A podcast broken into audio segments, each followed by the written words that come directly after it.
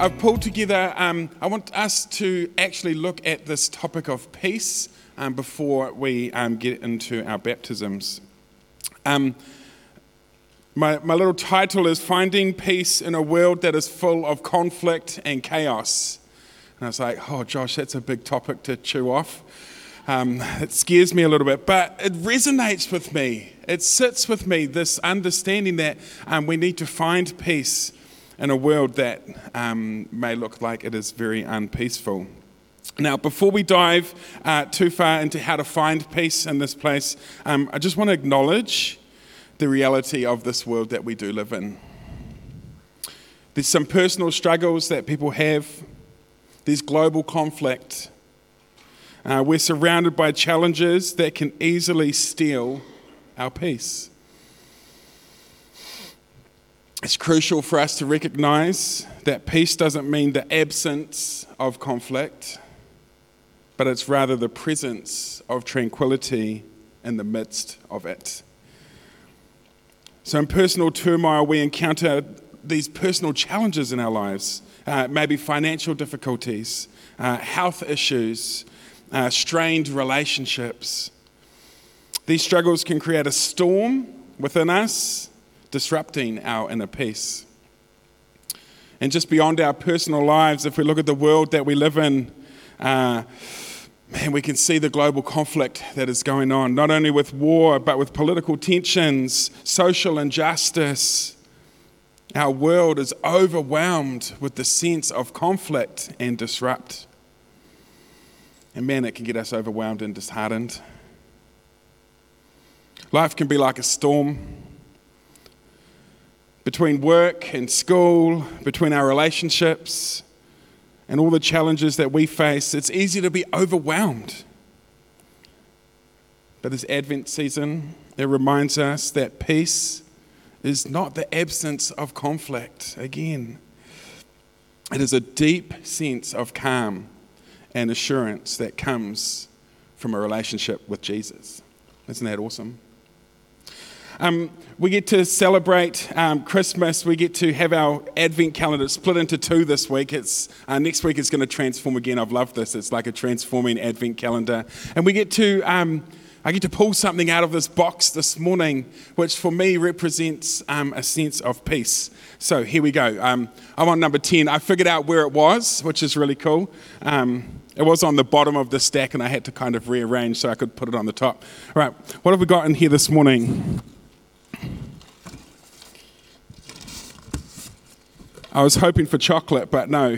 Um, so this morning I have some pretty lights. For me, uh, when I look at lights, I see a sense of peace. There's this calmness that comes um, from me seeing Christmas lights, the beautifulness of them, and the decoration that they have. Um, I thought it would be a good idea. Christmas is at my house this year, and I thought it would be a good idea to decorate my house a little bit. So I went to the warehouse, 50% off sale, thank you, warehouse, and I bought a. Um, the, I'm not plugged to advertise. I used to work for them, but I'm not plugged to advertise them. Um, Oh, I hope I don't get taken down on YouTube or something for plugging adverts or something. No, we're okay. Hey, um, so these lights uh, are something that brings me calm. I thought I'd decorate my house. So I went to the warehouse and I bought a, a string of 17 meters worth of lights. Um, and I was like, this is cool. What am I going to do with one 17 meter string? So I, I sort of thought, oh no, I'll just put it around the TV and place it around. It'll be really cool. And I did that. And it was really cool until I discovered that my four year old also liked Christmas lights. Um, and my 10 uh, month old, who's now trying to um, pull up and crawl on things, also liked Christmas lights. So um, we made a, a quick turn um, from there, and I hung these Christmas lights um, from one corner of um, my lounge and kitchen all the way around my house. Almost, almost in a 360 degree thing. And I was like, this is cool. They were colored lights like these ones. what I didn't know when I bought the lights, oh, I turned them on, turned the lights on, and I was like, this is cool. I waited till dark, and I was like, turn them on. Yeah, cool. This is peaceful. It's like there's just this hue that happens when Christmas lights are on that, that just brings peace to me. What I didn't realize, just like these lights, is they have a whole bunch of different settings on them. Um, and my four year old's favorite setting is almost like a strobe light. Uh, where he, in the dark, he turns the lights on and they go flash, flash, flash, flash, flash. And I'm sitting there going, it doesn't bring me peace. It doesn't bring me peace at all. Um, and so for me, um, we've now moved where the plug is so that he can't access it all the time, which is um, a smart parent thing to do. But these lights bring me back to um, when they're in a nice, calm, nice setting like this. It brings me back to the tranquilness of Jesus and the light of the world that he is to us. Um, and I love Christmas lights. Just gonna, sorry, Marianne.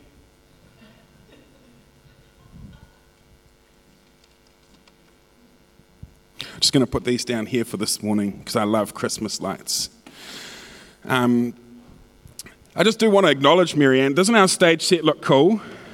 Um, and again, next, next week it's going to look different again. So we just want to acknowledge um, Marianne and John for the amazing work that they do um, in this place. Um, actually, while I'm on that topic um, of acknowledging John and Marianne, did you know? So, Sasha, who used to be on staff here, did you know that John and Marianne um, felt it in their heart to go and to um, bless Sasha this Christmas? And so they went and designed this, the stage set at Henderson Baptist for Sasha. Isn't that amazing? Um, yeah, Sasha's life has been a bit, too, too, uh, a bit in turmoil, and um, uh, as a sole pastor, that happens, um, unfortunately, in the life of a church. And the busy seasons come and they don't have the people to rely on, um, staff around her. And Marianne and John blessed her and brought her a sense of peace.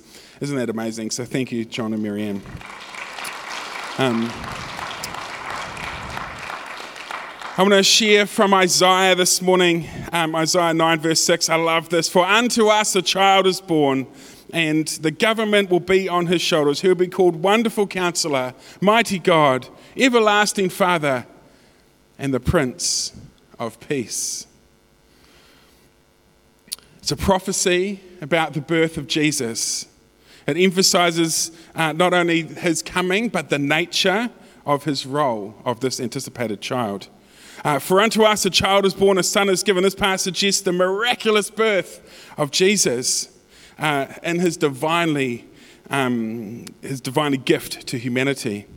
And the government will be on his shoulders. This indicates that the child will be a great responsibility in governing and ruling. And we see that in the life of Jesus. The metaphor of the government brings um, and suggests Jesus' power and authority. And he will be called Wonderful Counselor, Mighty God, Everlasting Father, and Prince of Peace. These titles describe the attributes of Jesus.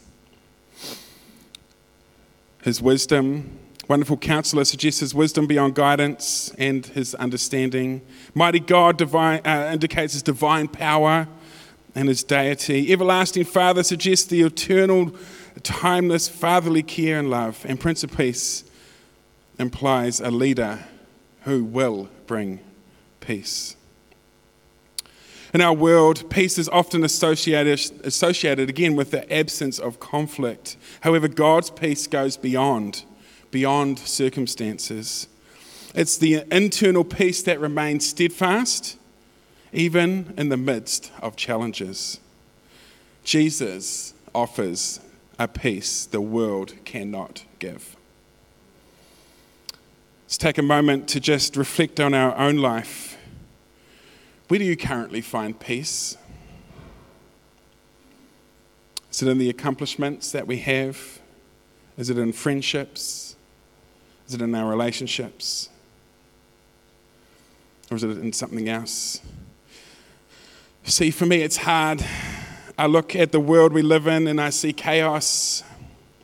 I look at our community and parts of our community um, that I'm involved in are so busy with schools um, and, the, and the church, and it's fast paced and the community is growing. I look into my home and I have two kids under five, which is so amazing and so fun. But it is so loud and it is so unpredictable, never knowing what is around the corner. That's not peace. True peace, however, as we learn this morning from our Advent, is found in a personal relationship with Jesus, the Prince of Peace. In our everyday lives, uh, we can experience and share peace. It starts with putting into practice what we've been talking about over the last few weeks prayer, spending time in God's Word, and cultivating a relationship with Jesus. When we do those things, we will have peace. And the second is how do we share peace? Can we be agents of peace? How do we do this?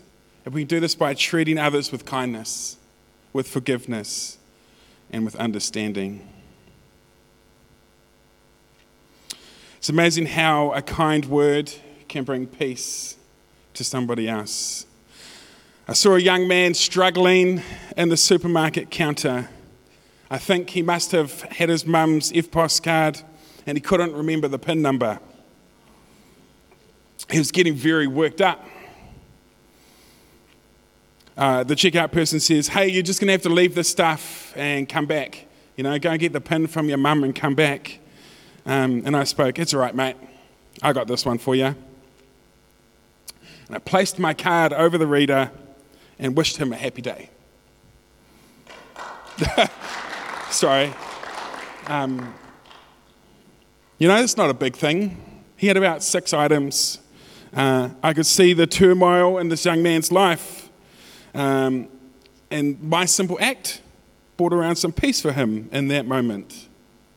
As I walked back to the car, I was stopped by his dad he says, Thank you for being so kind to my son. Um, then we had a conversation around how he can pay me back, and I was like, Don't worry about that, that's all good. Um, now, I didn't do this for the reward. I didn't do this for the kind words or, a, or an applause from the, the congregation. I didn't even do it to um, have an illustration for a sermon, um, although it worked out quite well. But I did it because I chose to be kind. To look for moments to be kind in a world that is chaotic isn't always uh, easy to do. But when we do do that and we look for the moments to be kind to those around us, a kind word to a checkout person who looks uh, bothered because they've just served 400 people at Pak'nSave, all with $400 or $700 worth of food for the person at the warehouse who's, who's um, searched for that one toy for one person 700 times because they couldn't find it on the shelf. For our neighbours, for those we may not like so much. I think God is calling us to look for moments to be kind so that we may be agents of peace in our world. As I finish this morning, finding peace in a world filled with war, with struggle, is undoubtedly a challenge. But it's not impossible, church. By grounding ourselves in our faith, cultivating our relationship with Jesus, and actively pursuing um, peace by being kind we can become beacons of hope and tranquility in a world that so desperately needs it. As we leave today, may we carry with us the courage to seek and to share peace, the peace that surpasses all understanding. As we move through this Advent season, let's focus on the true source of peace, the Prince of Peace, Jesus Christ. May his peace fill your hearts and calm your storms and guide you through the challenges of life. Remember, true peace is not a season, it's a person. It's Jesus. Let's pray together. Dear God, as we refrain from lighting the candle of peace this season of Advent, help us to remember the gift of peace that Jesus brings. We pray for peace in our hearts that we may share kindness and love with others. We pray for peace in our homes, that families may be filled with laughter and understanding. We pray for peace in our schools and our workplaces, that friendships may grow and learning and work may be joyful. We pray for peace in our world, that all children may play without fear and everyone can live in harmony. Thank you, God, for the gift of Jesus, our wonderful Saviour and Prince of Peace. Amen.